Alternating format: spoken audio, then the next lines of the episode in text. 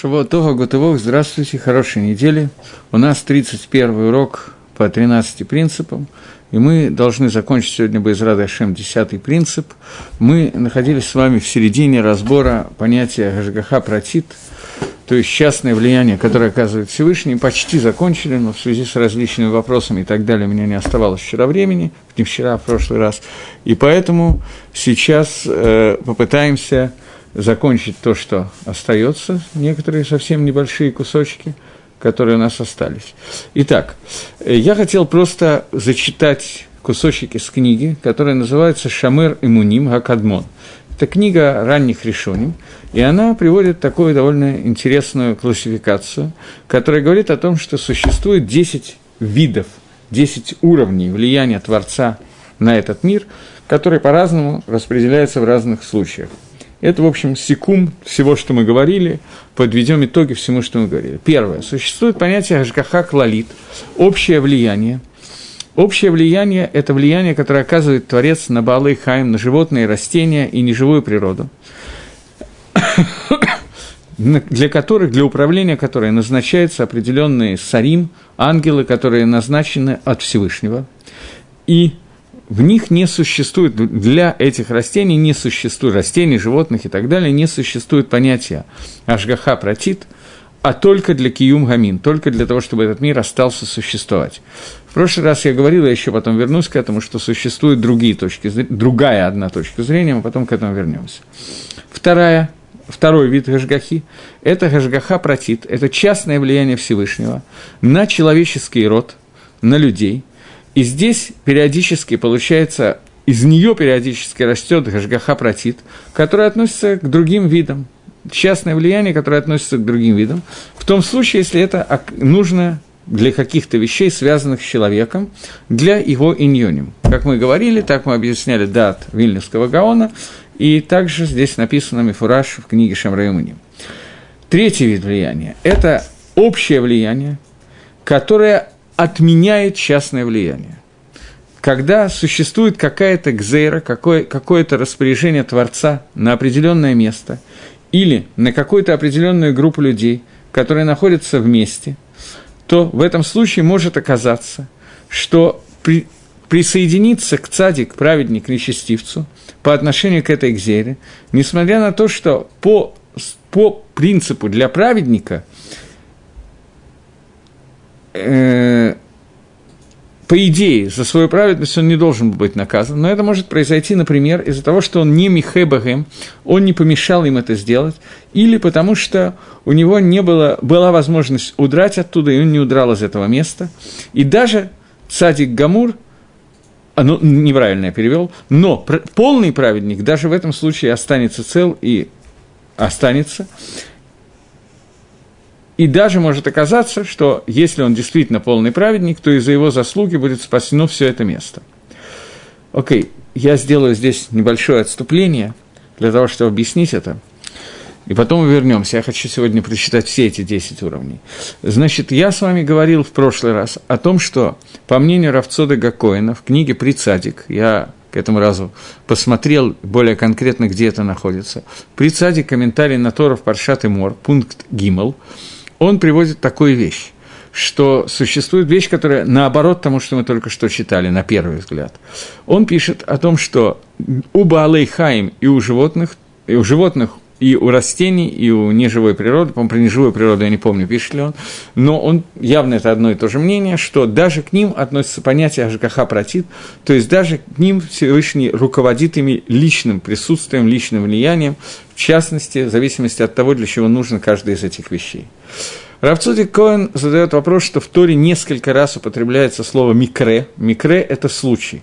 И он задает вопрос, как может Тора употреблять слово «понятие случай», когда мы знаем, что «эн микре балам», когда в мире не бывает понятия случая, а все, что происходит в мире, происходит от Гашгахи протит, от частного влияния Творца и так далее. И там он пишет, что то, что происходит, происходит даже с неживой природой от частного влияния Всевышнего. Он объясняет, что слово «микре», которое составлено, это означает, что Всевышний составил совокупность каких-то факторов, которые выглядят как случайное производство каких-то вещей, для того, чтобы сделать какие-то вещи. Но при этом Гашгаха Протит может это микре отменить. в зависимости от поведения человека. Он не пишет дословно так, как я сказал, что все зависит от поведения человека, поскольку он говорит, что это гахопротит относится и к растениям, и к животным, и так далее. Я решил проконсультироваться на эту тему с специалистами, знающими в этом вопросе, спросил, существует ли такой вот Обитует ли такое мнение, что в хасидизме Ашгаха Протит, они немножко спорят с тем, о чем мы говорили, и говорят, что Ашгаха Протит, она относится и к неживой природе, или не относится, а только относится к живой природе. Мне сказали, что да, есть такое, обитует такое мнение, что хасиды относятся к Ашгахе немножко иначе и считают, что она относится и к неживой природе тоже. Но поскольку есть очень много на это кушьет, в том числе сам Рамбом, и мы видели, что Рафхаим из Сонза пишет, что Рамбом пишет иначе, он сам с этим согласен, то большая часть хасидских таких уважаемых рабоним, тоже говорят о том, что кавана все таки что даже на мельчайшие эпизоды жизни живой и неживой природы, тоже это зависит от Всевышнего, но в связи с тем, для чего это нужно человеку. Базируется это на всей, вся история на то, кусочки Зогара, которые я вам читал, что в Зогаре написано, что даже к птице относится Жгаха Протит, и в хасидизме не сильно утверждаются сами вот те первые хасидские рабоним, которые писали на эту тему, они не писали, что это связано с тем, что по зависимости от того, насколько это нужно человеку. Но современные хасидские комментаторы, некоторые говорят точно так же, как то, что мы говорили бы да от Рамбам, по мнению Рамбама, что это зависит только а, то, что это Хашгаха Протит проявляется в зависимости от человека. Окей, секунду, мне появился вопрос, я не знаю, буду ли я отвечать, но я хочу... Оп, он исчез. Секунду. Э,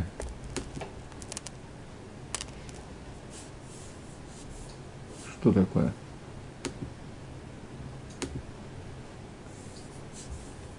Я не знаю, в чем дело, но у меня вопросы исчезают, они больше, чем одну минуту не задерживаются. Не знаю, как мне быть. Сейчас, секундочку.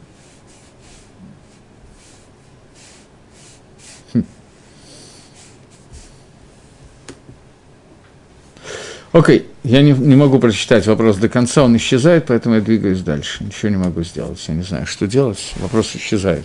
Если можно проверить мне.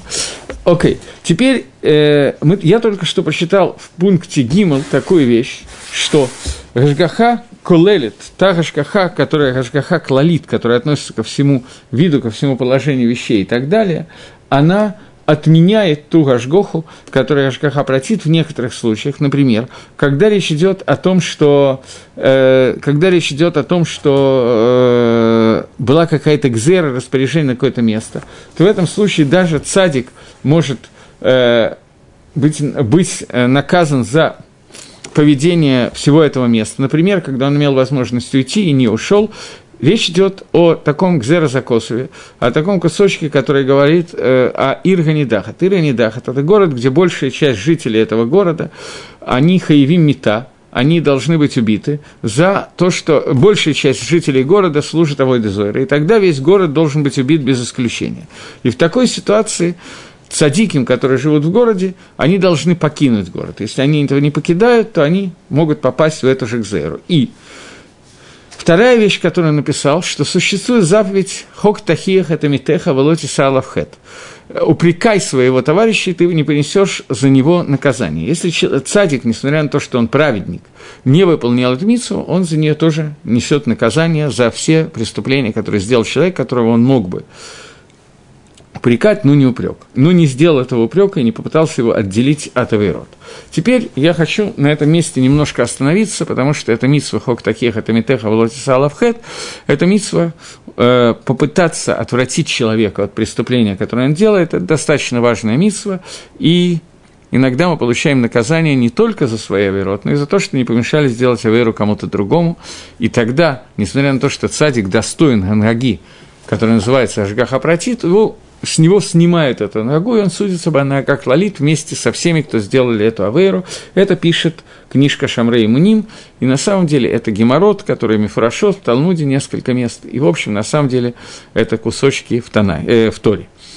Давайте обсудим, как произошла эта митсва.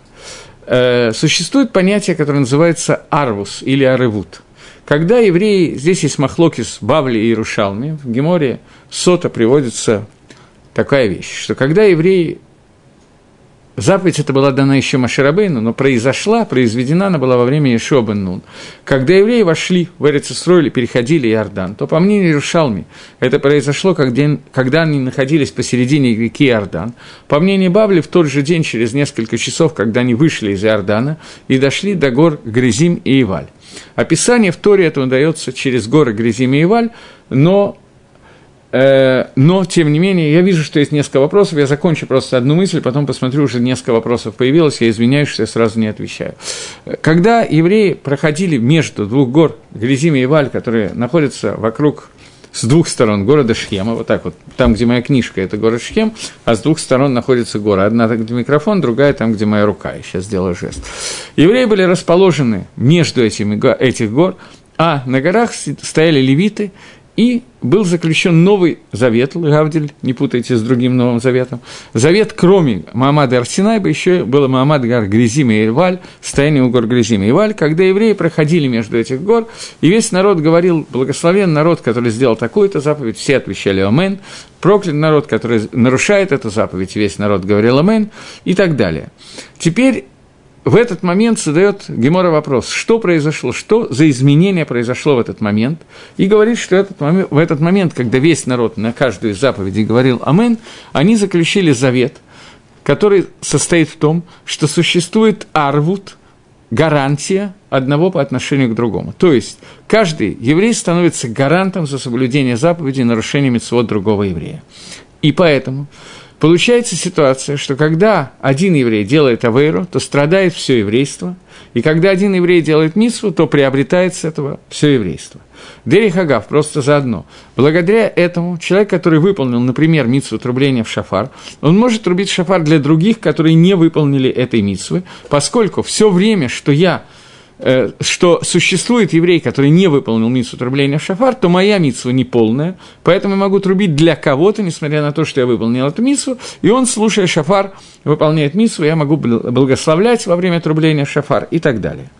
Теперь получается ситуация, что если еврей может помешать другому еврею сделать авейру, нарушить шаббат, и не делает это, то он является его соучастником в нарушении шаббата. Понятно, что они не на одном уровне нарушают шаббат, это очевидно, но при этом у него тоже существует наказание за то, что он не сделал митсву лимхот, э, помешать другому сделать какое-то преступление.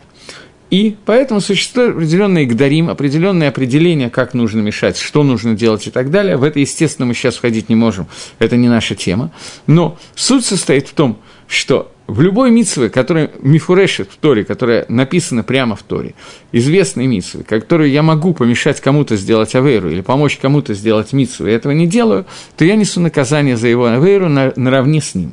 Может оказаться, что это наказание будет даже смертной казнью. Теперь говорит книга Шамера Муним, что человек, который цадик, праведник, ну не полный праведник, но праведник, который мог помешать сделать Авейру нечестивцам, которые находятся в этом месте, и не помешал, не упрекал их, то он попадает в общую экзейру, несмотря на то, что по определению Ашгахи протит, он должен был бы не отвечать за это, тем не менее, поскольку он сделал его авейра состоит в том, что он не помешал кому-то сделать авейру, то он попадает в, те, э, э в то наказание, которое было для других для всего этого места. То есть по... у меня опять вопросы исчезли, я не знаю, что я могу сделать, они исчезают постоянно. Ничем не могу помочь. Сейчас у меня есть одна идея, одну секундочку.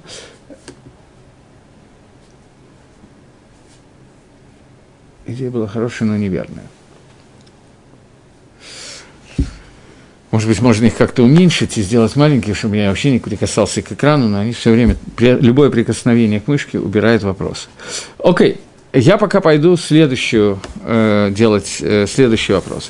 Еще четвертый уровень, о котором нам надо сказать, это Гашгаха Протит, это частное влияние на Баалей Хаим, даже на животных и на народы мира, в том случае, если это имеет отношение, и нужно для того, чтобы произвести какие-то экзерот, какие-то распоряжения, которые относятся к Израилю, или в будущем будет какая-то разница для цадика по этим вопросам.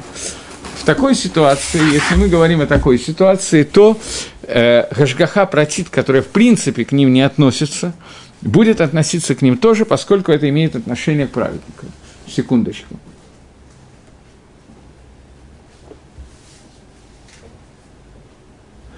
Псалмы можно читать в любые, и еврею, и не еврею, нет никакой разницы. Э, опять тот же самый вопрос.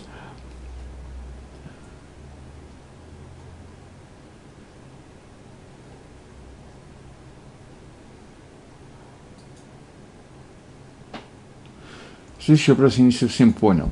У меня присутствует некоторое представление всего происходящего в мире. Хорошо вам. Касаемо того, что Бог создал человека не для того, чтобы для его исправления в мире, а возможно с помощью материального воплощения человека, Всевышний хотел изменить сам мир, так как он знал все наперед, и создание человека прошло совсем немного времени, с создания человека прошло немного времени, то, может быть, смысл человека состоит в изменении самого мира, так как, скажем, Всевышний голова, а человек руки. Э, безусловно, человек должен участвовать и быть сотрудником Всевышнего в творении мира, но на эту тему я говорил уже достаточно часто, так что не будем. Дальше можно ли думать при чтении 128-го псалма о своей семье? Можно. Э, вопрос, который я совсем не понимаю. Э, то, что другой человек, который делает мицу, это влияет и на меня тоже. Не породит ли это лень в еврейском народе? Э, безусловно, человек, который исполняет митсву, заслуги, которые я за это получу, не состав... никак не могут быть связаны с теми заслугами, которые не могут сравниться с тем, что будет, когда я сам э, произведу митсву. Следующий вопрос совсем не имеет отношения к теме, я очень извиняюсь, но мы будем все-таки вопросы, пожалуйста, старайтесь ближе к теме. Дальше, поскольку вопросы длинные и очень мелким шрифтом, то пока я их читаю, понимаю, что они имеют отношение к теме, проходит какое-то время. Поэтому, если можно, вернемся к тому, о чем мы говорим. Э, пятый, четвертый вид как гипротит, я повторяю еще раз, это вид, который вдруг неожиданно оказывается, что Всевышний воплощает эту гашгаху протит не только на евреев, но на неевреев, на животных, на растения, на неживую природу, в том, что это в дальнейшем окажет какое-то отражение и проявление для праведников или для евреев и так далее. Следующее, пятый вид гашгахи протит, это гашгаха для того, чтобы произвел был смертный закон, которым э, должны быть приговорены э, люди, и в этом случае из, и будут изменены некоторые части, которые взяты из различных видов верот. Сейчас. Очень трудно перевести. То есть, для того, чтобы произвести какой-то закон, связанный со смертью, из которой должны быть казнены какие-то люди, то в этом случае могут быть изменены многие детали, которые зависят от, такой, от того, за какую авейру наказ, Всевышний наказывает человека, из-за возраста его и так далее. И здесь может проявиться новый вид гашгахи протит, частного влияния Всевышнего. И следующий момент – это Исурим. Испытания и несчастья, которые должен получить человек, которые э, могут быть приведены к нему из-за того, что он не сам лично не проследил за митсвой, за заповедью, что есть заповедь следить за своим здоровьем, вышамарта миотат навшатейхам, очень охраняйте ваши души. И человеку запрещено лично самому сделать какие-то вещи, которые могут принести вред своей душе. Поэтому, если человек это сделал, привел это, то Всевышний может Башгаха протит в связи с этим привести на него и Сурим, несмотря на то, что какие-то другие вещи, заповеди и так далее, не должны, должны были уберегать его Исурим. И еще один вид – Исурим, несчастье, которое приходит человеку, к человеку, это Исурим Шель Агава, Исурим, который приводит, приходит из любви Всевышнего. Из это, и это зависит от, они могут зависеть от различных уровней цадика, о котором идет речь. То есть, и Сурим и Агава, они нужны для того, чтобы как бы во время, из-за самой Гашгахи, из-за само, самого исполнения мецвод, которое делает человек, человеку не положены какие-либо Исурим. Но из-за того, что человек, э, Всевышний хочет дать человеку какую-то огромную награду, сделать так, чтобы человек из-за этих Исурим дошел до другого уровня служения Всевышним и так далее. Несмотря на то, что Башгаха протит на первый взгляд, не должно быть этих Исурим, Всевышний приводит на него Исурим. Восьмой вид – это нисьянот, то есть испытания, который проводит Всевышний, через который проводит Всевышний цадика, праведника, для того, чтобы он вырос и дошел до большего уровня. Например, 10 испытаний, которые прошли, прошел Авраам Авину.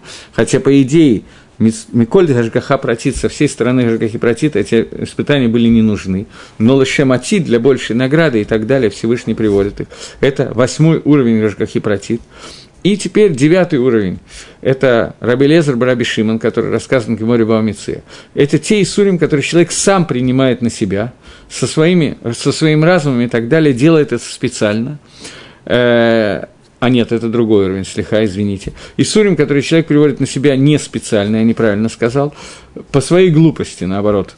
Как, например, когда он приводит на себя Айнгара, он хвастается и так далее, или э, ведет то место, где находится сакана, опасность, и там падают кирпичи с крыши, а он там гуляет, потому что вот он уверен во Всевышнем, и, или потому что просто дурак. И в этой ситуации Гашгаха протит как бы, как кибы отступает от этого человека, как будто, для того, чтобы показать, что то, что он делает, это сделано неверно. Он сам себя выводит из состояния Жгахи протит. И последнее – это гестер по ним, сокрытие лица Всевышнего, когда Всевышний отставляет человека под Ганагатева, под управлением природы. В этих случаях человек обязан провести какие-то усилия и сделать какие-то действия для того, чтобы, которые находятся внутри законов природы. То есть бывает ситуация, когда без всех причин, которые мы указали выше, Всевышний из-за Гестер по ним, из-за того, что есть необходимость скрыть лицо Творца, как бы на какое-то время убирает от этого человека Гашгаха протит. Таким образом, это 10, 10 вариантов, 10 уровней э, проявления или не проявления Ашкахи протит в этом мире. И мы почти закончили эту тему, которую я хотел –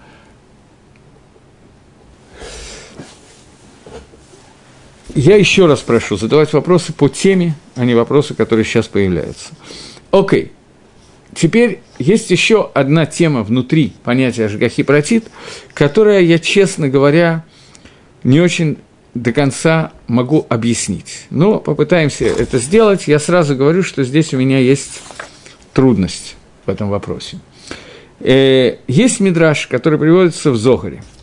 Мидраж, который говорит о том, что, помните, была история с братьями Юсефа и Юсефом, когда он в районе Шхема, опять же, встретился с братьями, нет, в районе Шхема ему, он встретил человека, который сказал, где они находятся, и вот он пришел, братья увидели Юсефа, и поскольку их э, нелюбовь к Юсефу в это время была достаточно сильной, они его судили, я сейчас не хочу входить в детали, и присудили к тому, что он хаяфмита.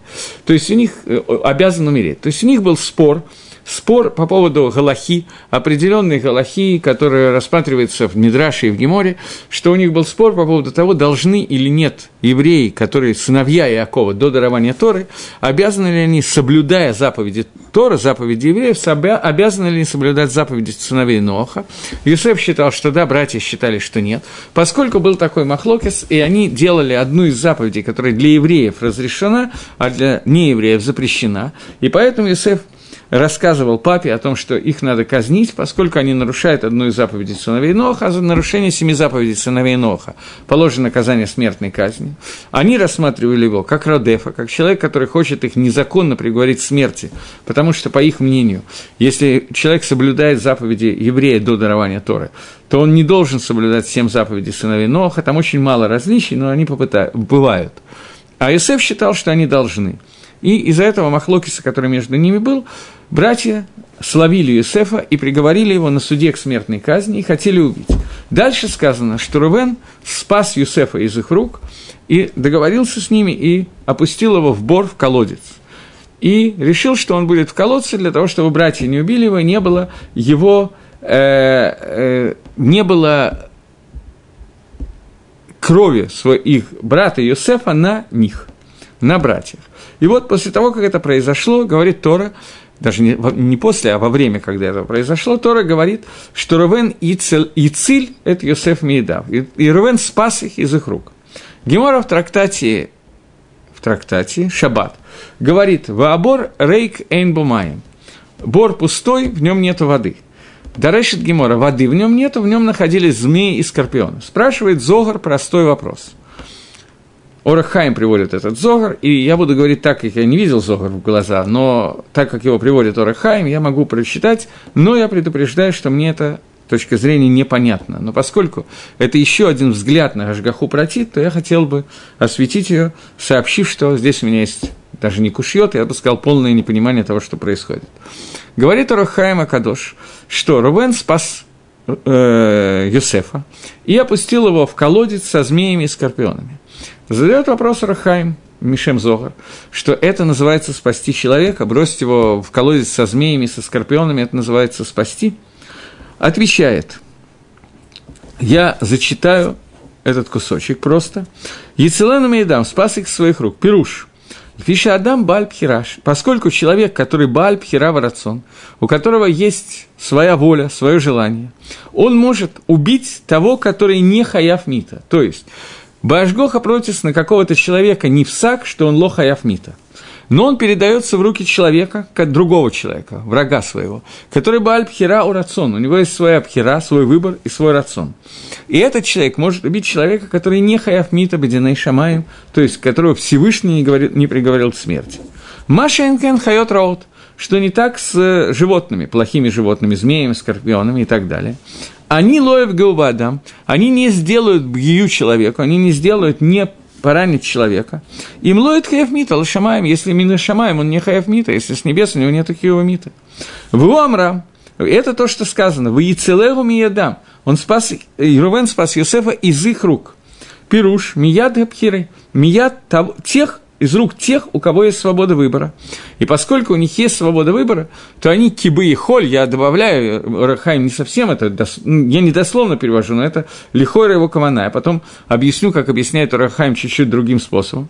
Он забрал их из рук тех, у кого есть свобода выбора, и, из эт, и этим он сатар амро, венере майю халаматав. То есть, если бы он остался в руках тех, у кого э, нету свободы выбора, у кого есть свобода выбора, в руках братьев, врагов Юсефа, то братья сказали, давайте его убьем и посмотрим, что будет с его с нами. Сбудутся ли сны, которые я рассказывал раньше, после того, как мы его убьем. Тем самым, говорит Орахаим, они хотели стереть возможность сбывания этих снов, и поскольку они Баалей Пхера, то они могли сделать то, что не предусмотрено Минашамаем. Кия Пхера Тивателя Давар, что Пхера их пьера, их возможность выбора, она убирает эту вещь, убирает гзермина шамай. В Эйн Аргеху, Кишекер Дебур. Теперь говорит Рувен, что если они его убьют, то это не доказательство того, что его сны были неверными, потому что они сделали, поскольку они Баалей Пхера.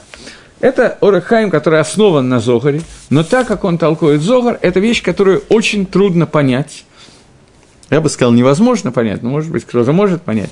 Это очень трудно понять, потому что Рахаим почти дословно пишет, что кавана Зохара – это то, что человек, у которого есть пхера, он может ливатель, он может аннулировать ту гзеру, которая была дана Минашамаем. А змеи и скорпионы, у них нету своей пхеры, поэтому они сделают то, что предписано Минашамаем.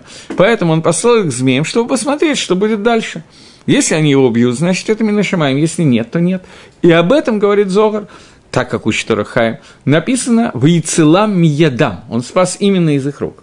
Таким образом, здесь по Рахаем появляется новая накуда в, Пхире, э, в э, Гашгаха Протит, накуда, которая говорит о том, что Гашгоха Протис, которая для Рувена будет, что он должен жить, ее может Леватель своей Пхирой Шимон, который является его врагом. Это то, что он написал практически Мифураж. Теперь, есть какие-то объяснения, например, объяснение Нацива, которое я сейчас приведу, чтобы как-то это понять. До этого, те, кто халким на Орахаем, э, Талдот Гацатик Раби Зундвель Мисалант, он пишет, Шизе Таут – это ошибка. Маши Мургаль Мипиалам, то, что принято говорить в мире, Шибаль Пхира и Холла Асот Адам Билтик Зерабаре, что человек может что-то сделать другому человеку без распоряжения Создателя – но в любом случае, только то, что не гзар на человека, только то, что то, так зера, который есть на человека, э, Бейзевин и Нагев, каким камнем он будет убит и так далее. Но Бальпхира лоникзар эйзе Бальпхира ясело. Единственное, что не написано, кто э, сделает это. То есть будет известно, каким камнем это будет э, сделано, но неизвестно, кто этим камнем швернет. Кому-то под руку попался каменюка, метнул гадюка и так далее. Вот кто будет тот, кто убьет, это не сказано. Но то, чем это будет сделано, об этом это сказано. Но если не было гзейрами на шамаем, то, то не может Баальпхирань, даже другой человек не может сделать ничего. То есть он бы паштус. Он не пишет, что это он халек на Орахаим. Он пишет, что он халек на тех, кто ошибается в шате этого Зогара, не называя имени Орахаим, и либо он также учит Орахаим, тогда все хорошо, либо это Махлокис, который мне очень трудно понять. Очень похоже на это, вот задолго до Рахаим пишет Рафсади Гаон, но я не буду этого зачитывать, потому что это займет оставшееся время. И есть еще объяснение Нацива, как он объясняет этот Зогар, вот это я хочу зачитать. Нацив пишет, что он приводит кусочек, который мы только что зачитывали Зорахаем, и пишет «Халила лама, а не дай Бог сказать, что нету в, рук, в руках у Всевышнего верхней Гашгахи, у Гашгахи протит Творца, нету возможности спасти человека от, даже от другого человека. Но так нам надо сказать, что для этого требуется больший скут. То есть, Нацив объясняет Кавана, Лихойран объясняет это Бора Хаим, но я точно не знаю.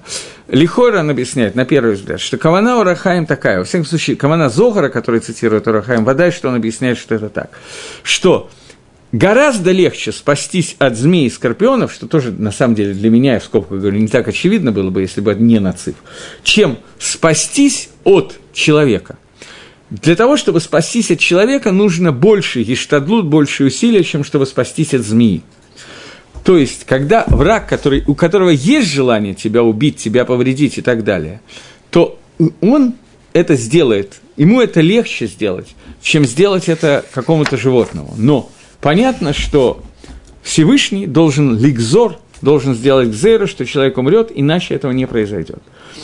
Натив добавляет и говорит, что э, существует такое понятие, как бетахон от СМИ. У человека есть какая-то уверенность в себе и так далее. Это оно базируется на том скуте, на тех заслугах, которые есть у человека для того, чтобы спастись от плохой гзыры, от плохого распоряжения. То есть, если идет какая-то гзыра, то сама эта гзыра может быть отменена Творцом из-за заслуг человека, о котором идет речь. Когда человек попадает в руки другого человека, из-за огромного страха перед ним и так далее, он теряет свою уверенность во Всевышнего, веру в Творца и так далее – и он начинает пытаться работать, чтобы спасти себя, с помощью того, чтобы задобрить своего врага, дать взятку, сделать какие-то вещи, которые называются ештадлутами, иногда это надо сделать, но всегда нужен бетахон во Всевышнего, и оставляет веру в Творца. Не то, что оставляет полностью, но как-то частично она у него отходит. Объясняет Рабейну Бахаей, что поскольку человек боится басар вадам, и это его страх перед другим человеком, он происходит, он затмевает, убирает некоторый страх перед Всевышним.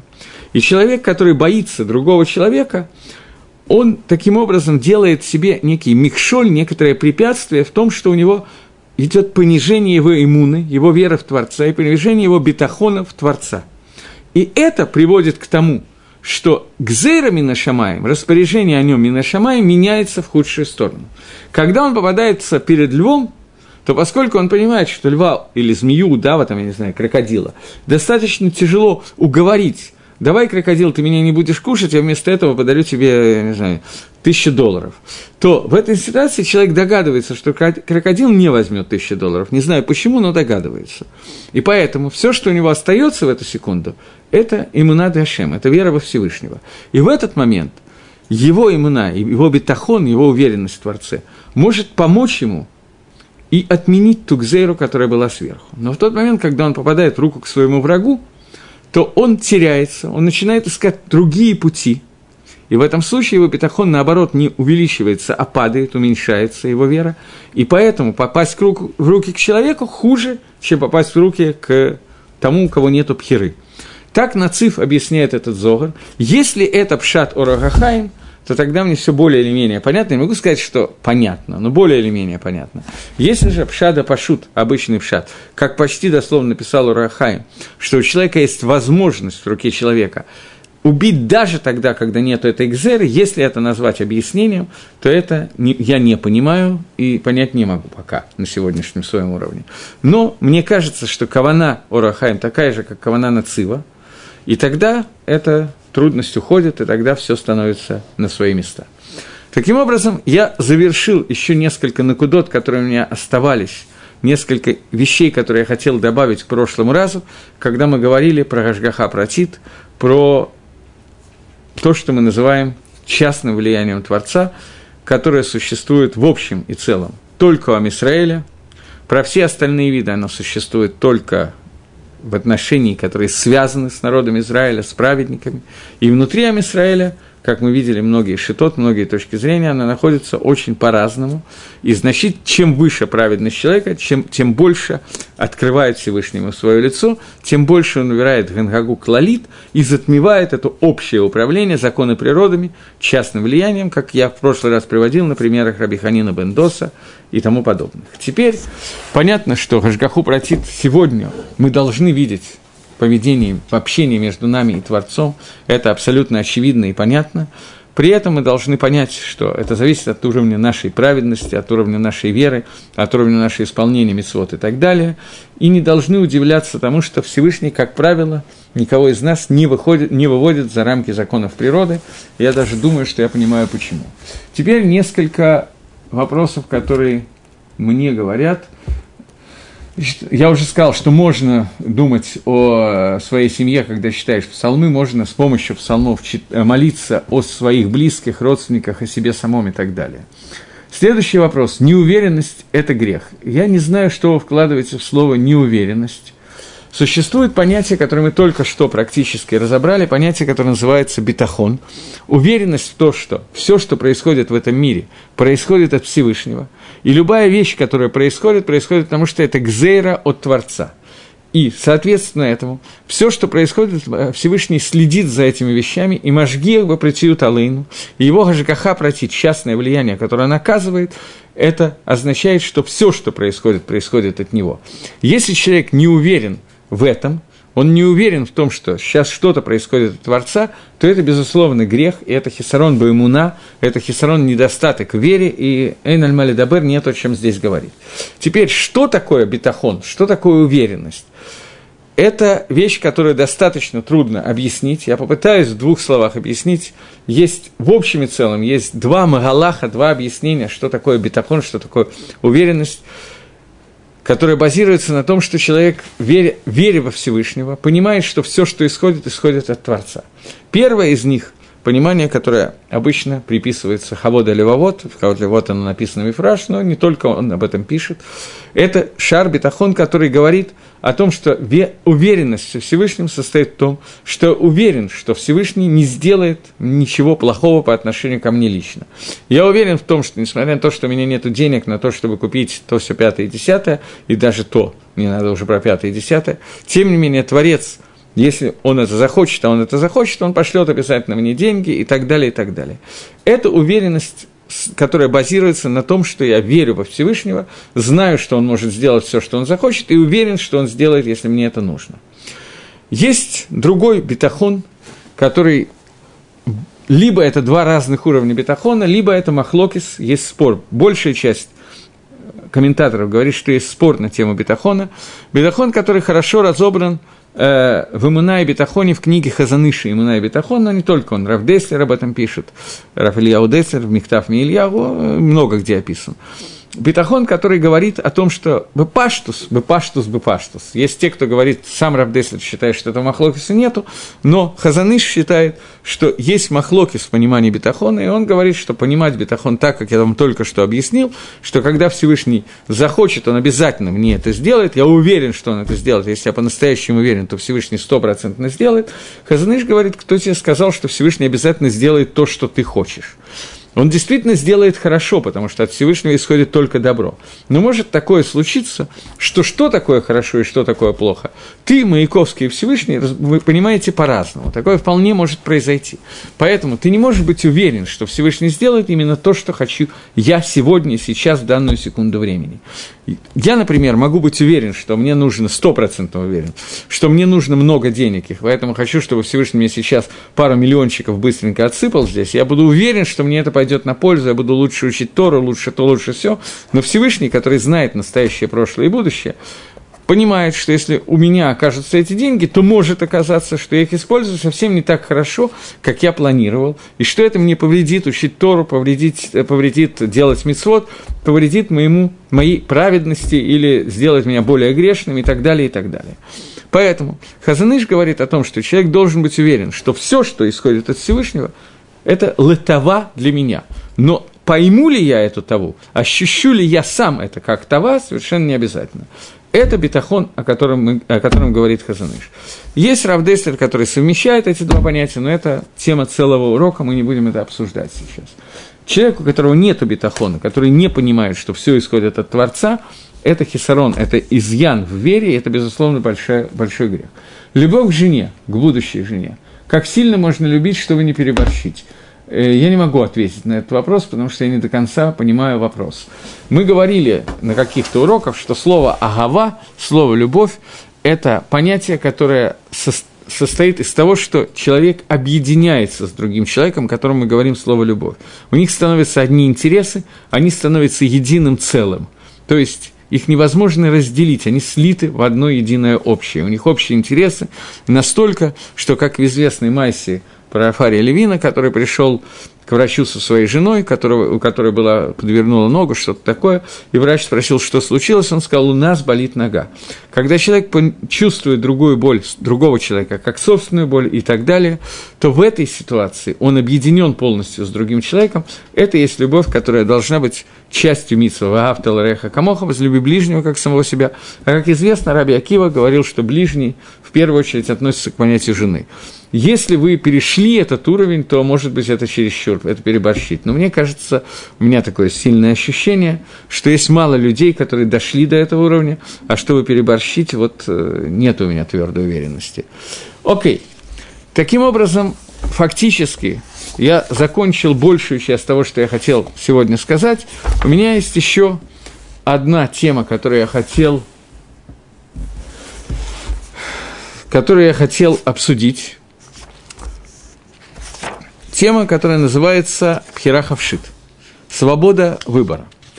Это тема, которая связана с тем, я думаю, что полностью, опять же, не смогу сегодня обсудить, эта тема связана с тем, что мы начали говорить и обсудили о том, что весь десятый принцип меры состоит в том, что Всевышний мы говорим о том, что Всевышний знает настоящее, прошлое и будущее. Он знает все действия человека, и нет ни одного действия, которое от него скрыто – и, соответственно, за каждое из этих действий он мажгех, он следит за ним и в соответствии с ними воздействует на этот мир, и это Гашгаха протит. При этом мы говорим о том, что Творец, он находится вне времени, для него настоящее, прошедшее и будущее, они одинаковые, известные, одинаковые сны. И нету никакой вещи ни в прошлом, ни в настоящем, ни в будущем, которая скрыта от Творца. Таким образом, получается ситуация, что человек, он автоматически делает, решает сейчас сделать ему одно действие или другое, зная, что Всевышний знает, что он решит. Поэтому возникает естественный вопрос, как это знание Всевышнего соотносится со, э, со свободой выбора, которая является одним из садот того, о чем мы сейчас говорим. До того, как мы поговорим на эту тему, я хочу коснуться, чтобы объяснить эту тему, вернуться к началу книги Берешит, книги в начале, и обсудить маленький отрывок.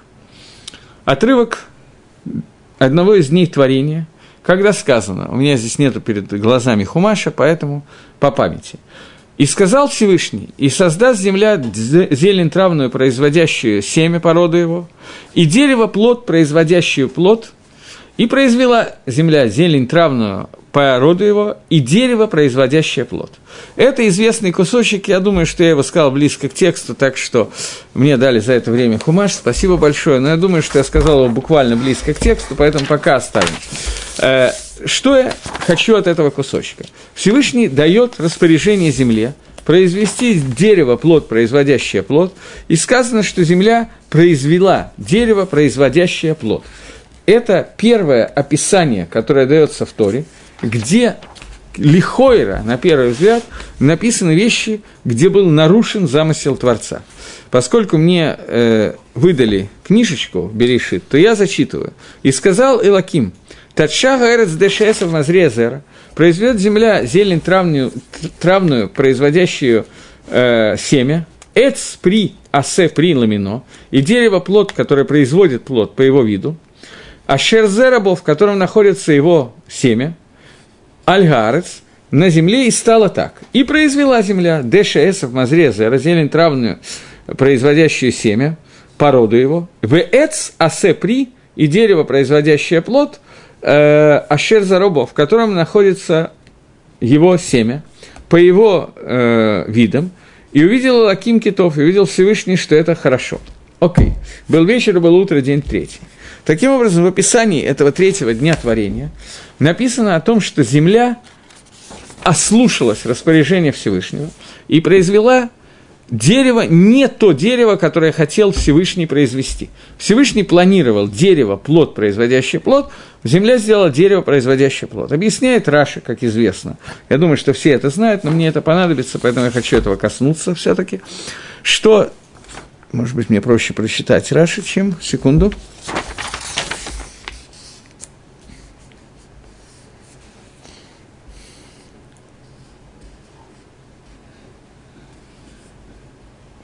Говорит Раша, עץ פרי, дерево плод, говорит Раша, שיהא טעם העץ כטעם הפרי, что планировался, план, приказ Создателя был, чтобы было дерево, у которого будет вкус такой же, как вкус плода. И это, чтобы не было... А то, что земля этого не сделала, а произрастало дерево, которое производит плоды, а не дерево-плод. Потому что, э, когда испо... Э, нет, он этого не пишет он этого не пишет, это он пишет в другом месте, что почему, какой был Таам, почему земля решила сделать иначе? Потому что она боялась, что если будет дерево, произв... дерево со вкусом плода, то его просто населяющие, млекопитающие и не млекопитающие съедят, и не останется этого дерева. Поэтому она хотела сделать плод, у которого будет дерево, у которого будет вкус плода, а не дерево, производящее плод.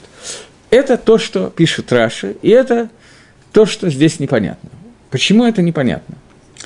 Я сейчас оставлю в стороне, что означает сам идея того, что неодушевленный предмет Земля может ослушаться воли Творца. На эту тему я пока не хочу говорить.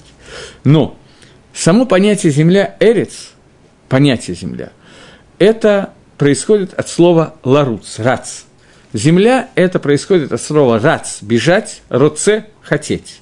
Это одно и то же слово. Понятие Земли – это то, что бежит для исполнения воли Творца. Шамаем, они находятся на месте, ангелы, они стоят, они не двигаются. Земля – это люди. Адам, потому что он взят из Адамы. Человек, он взят из Адамы, из земли. Его тело сделано из земли. Поэтому суть Адама – это бежать, как бежит вся земля, для исполнения воли Творца. Мы, правда, периодически, как мы знаем, замнем для ясности. Но Эрец, земля, ее суть – это бежать и исполнять волю Творца. Как земля могла не исполнить волю Творца? Я думаю, что вопрос понятен более или менее. Ответ, что земля таки исполнила быдюк то, что точно то же самое, что хотел Творец. Творец хотел, чтобы было произведено дерево, плод, производящее плод. Результатом земля произведет когда-то дерево, плод, производящее плод. Но это произойдет не сразу, не в ту секунду, о которой пишет Тора, а это будет концом замысла создания. То есть это сов Маасеба Махшават Хила, конец действия в начальном замысле, это будет преддверие накануне или почти во входе в Аламаба, когда будет произведено дерево, которое имеет тот же вкус, что вкус плода. Но сейчас этого сделать было нельзя, потому что земля увидела какую-то вещь, что это и есть замысел э, Всевышнего, это и есть его распоряжение, чтобы это стало конечным результатом. В одном из вопросов, которые сегодня мне были заданы, я на него, не знаю, ответил или нет, но вопрос, который заключался в том, что человек является сотрудником Всевышнего, Всевышний создал человека, чтобы он доделал, Всевышний мозг, человек руки. Это так и не так, безусловно, ответить на этот вопрос стопроцентно невозможно и не нужно, бессмысленно, но Бавадай у Бавадай, безусловно, безусловно, я об этом говорил. Всевышний создал человека для того, чтобы человек был сотрудником Творца – в доделывании мира. Мир должен был быть доделан, доведен до совершенной формы с помощью Гакодыш Бругу, с помощью Творца, э, с помощью человека. Это был замысел Всевышнего, чтобы Всевышний создал мир не сделанным, не доделанным, не, завершенным, и создал человека в этом мире для того, чтобы он доделывал этот мир. То есть мир, который создан, это не конечный результат мира, это мир, который называется Алам Авойда, мир службы – мир работы, и для этой работы в мире создан человек, и это функция Земли, для того, чтобы на ней была произведена работа. Шамаем, небеса – это место, которое не создано для работы. Так вот, человек, который создан для этой работы, его функция – доделать мир. Но, безусловно, Всевышний продолжает его доделать, они работают, доделывать, они работают как бы как компаньоны, и в некоторых книгах разобрано, что именно должен сделать человек, а что остается Всевышнему. Но э, последний вопрос можно посмотреть? Это для оператора вопрос. Предпоследний уже. Предпоследний вопрос из Ростова-на-Дону, если можно. Поскольку эта жалоба уже много раз поступает именно из этого места. Ну, оператор не знает, что делать, потому что трансляция началась как бы час назад. Окей, я двигаюсь дальше, я ничем не могу помочь. Э, так вот, э, человек является сотрудником, и человек доделывает этот мир – Человек не должен искать цель, которая предписана ему Творцом, потому что эта цель известна, это Тора и заповеди, через которые мир и подлежит этому тикуну, этому исправлению, этому доделыванию. Теперь двинемся дальше. Представьте себе ситуацию, что означает, что изначально создано дерево, имеющее тот же вкус, что и плод. Попытаемся разобрать это за последние шесть минут, которые у меня остались. Э, дерево состоит из нескольких частей. Корни, ствол и ветки и плод. Я оставляю остальные. Корни – это то, что берет пищу, которая нужна, передает ее через ствол и пропускает и дает плоду, и плод – это основное, для чего нужна эта еда, эта пища, то есть результат. Ствол – это промежуточный путь, плод – это результат. Что такое, что промежуточный путь? Промежуточный путь – это и есть авойда, есть, это и есть служба Всевышнего. Что произойдет, если авойда, служба, работа, будет иметь тот же вкус, что и награда? Что происходит в этом случае? Исчезает понятие, которое называется пхераховшит. Исчезает понятие, которое называется свободой выбора. То есть, я перевожу сразу, поскольку у меня очень мало времени, сразу это на конечный язык. Не делаю из этого урок, как иногда я делаю, а перевожу сразу к результату. Плод, который есть у дерева, это смысл заповедей, который от нас скрыт. Постижение смысла заповедей – это и есть награда за заповедь. Мы говорим о том, что награда за заповедь в этом мире отсутствует. В следующий урок мы поговорим немножко более подробно эту тему, но в этом мире отсутствует награда за заповедь. Она вся остается лаламаба, это схармитсва, награда. Награда – это понимание того, что делает человек, выполняя эту заповедь. Полное понимание. Понимание, как соединяются миры, как мы соединяемся с Творцом, какие тикуним, какие исправления, какие доделки происходят в этом мире в тот момент, когда мы это делаем. Это схар митсва, это награда за заповедь. В этом мире она отсутствует. Если бы она была в этом мире, то у нас бы не было свободы выбора. Автоматически любую митсву, которая приходит к нам в руки, у нас бы не было никакого выхода, кроме как выполнить эту заповедь. Поэтому, поэтому получается, что человек технически – не может выполнять заповедь, зная, что он делает сейчас. Поэтому сокрытие смысла заповеди от нас, надо понять, что это сокрытие сокрыто от всех, в том числе от тех Микуболим, Раби Шимон Барьяхая, Аризали и так далее, которые писали тома книг о смысле заповедей. Они пишут только то тысячное, миллионное, что нам открыто. Мы этого не понимаем. Но это то, что им было раскрыто. Полный смысл заповеди человек не может постичь в этом мире. Потому что как только это произойдет, исчезнет авойды, исчезнет работа, будет автоматическая награда. Это произойдет, это и есть Аламаба, когда цадики будут сидеть и получать награду от Зих Шехины, понимая, что они сделали, какую Тору они выучили и так далее, и так далее. Окей. Это то, что происходило, когда Всевышний сказал, произведет земля дерево, плод, производящее плод. То есть дерево, которое является путем к постижению награды, к плоду, должно было иметь вкус плода. И в этом ситуации заповедь была, смысл заповеди был бы открыт полностью, и тогда мы не могли бы технически выполнять эти митцвот. Поэтому земля сказала, сказала в кавычках Кимуван, понятное дело, что замысел Творца, чтобы дерево приобрело тот же вкус, что и плод, это конечный замысел. Это ну, должно быть сделано постепенно через исполнение заповедей человеком. Поэтому изначально дерево получилось не с тем вкусом, с, чем, с каким плод. Оно не имеет вкуса. Зарплата, она вкуснее, чем работа сегодня. Далеко не только. И совсем нет, я бы сказал. Окей, так вот, таким образом, то, что я хотел сейчас сказать, что пхирах обшит, свобода выбора, это является необходимой частью для того, чтобы мир мог существовать, мир авойды. Поэтому изначально, с самого начала замысла, это было сделано.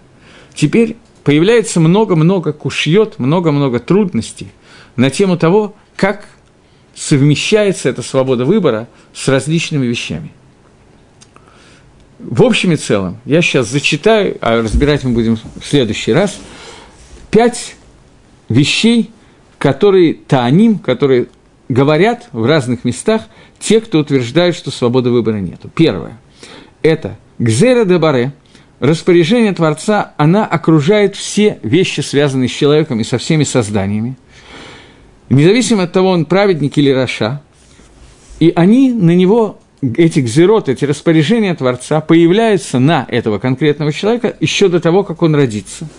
И кроме этого, больше, чем это, получается, что все, что происходит в этом мире, должно быть совмещено с желанием Творца и происходит только по желанию Творца. Тогда как может человек восстать против желания Всевышнего? И как возможно, что человек может изменить и разрушить какое-то желание Творца? Это первое, что логика говорит, на первый взгляд, против свободы выбора. Мы в этом будем разбирать эти вещи. Вторая.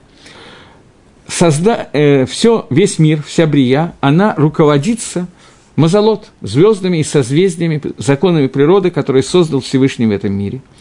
И управление этими звездами и созвездиями, она делает так, что существует какая-то природа человека, и она, кроме того, что природа каждого конкретного человека, она устанавливает также жребий каждого конкретного человека со всеми деталями, которые у него будут в жизни, где свобода выбора.